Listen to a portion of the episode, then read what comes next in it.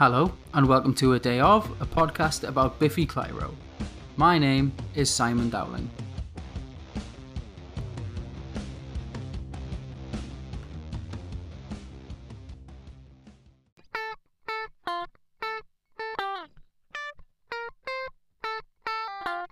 Now I'm Everyone opens with a twangy guitar riff before the Wild West drums and little doubles on the bass hit.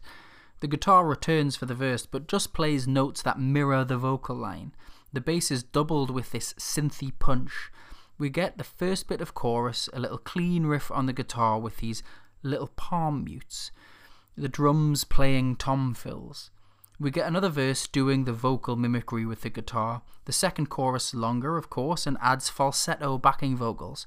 And then, two minutes into the song, we get this pulled off riff that genuinely feels like it lasts forever. The drums match the beat of the bass and the riff with these little bends thrown in from time to time. I genuinely think this 50 second section of the song lasts about four and a half years, but then we get a variation of it lower down the guitar, and the bass and drums are playing more classic, big biffy ending stuff. Some power chords are lower in the mix, and a saxophone joins in. As we repeat that for another 10 years until it all drops out, but the lingering sustain of guitar hit and organ sound and the vocals remain, and you get back to the endurance, and Romilly is aged 23 years, due to the proximity of the black hole that is this song. I think Now I'm Everyone is about a crisis of identity or losing your sense of being, uh, finding comfort in music and being grounded by people. My reason is thus.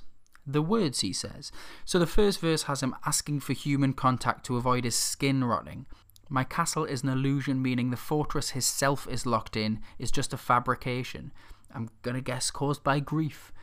The second verse, I'll skip over their hairy eyes, although it was around the time that Simon cut his hair short, so that could be referencing that. But all he needs is a philosophy of noise to help him love and breathe, which is where I think the meaning of him needing the band to help him be creative is is an aid. The title and the refrain of Now I'm Everyone, with added hits of Less Than I've Ever Been Before, seem to reinforce this loss of identity, becoming just a cog in the machine, impersonal and unimportant, less than being himself.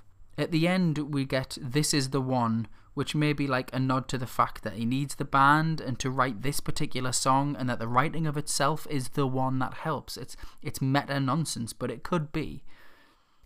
Now I'm Everyone is another song that I got, well, a bit tired of during the years that I saw them a lot, it being one of the songs that they played a lot pre puzzle.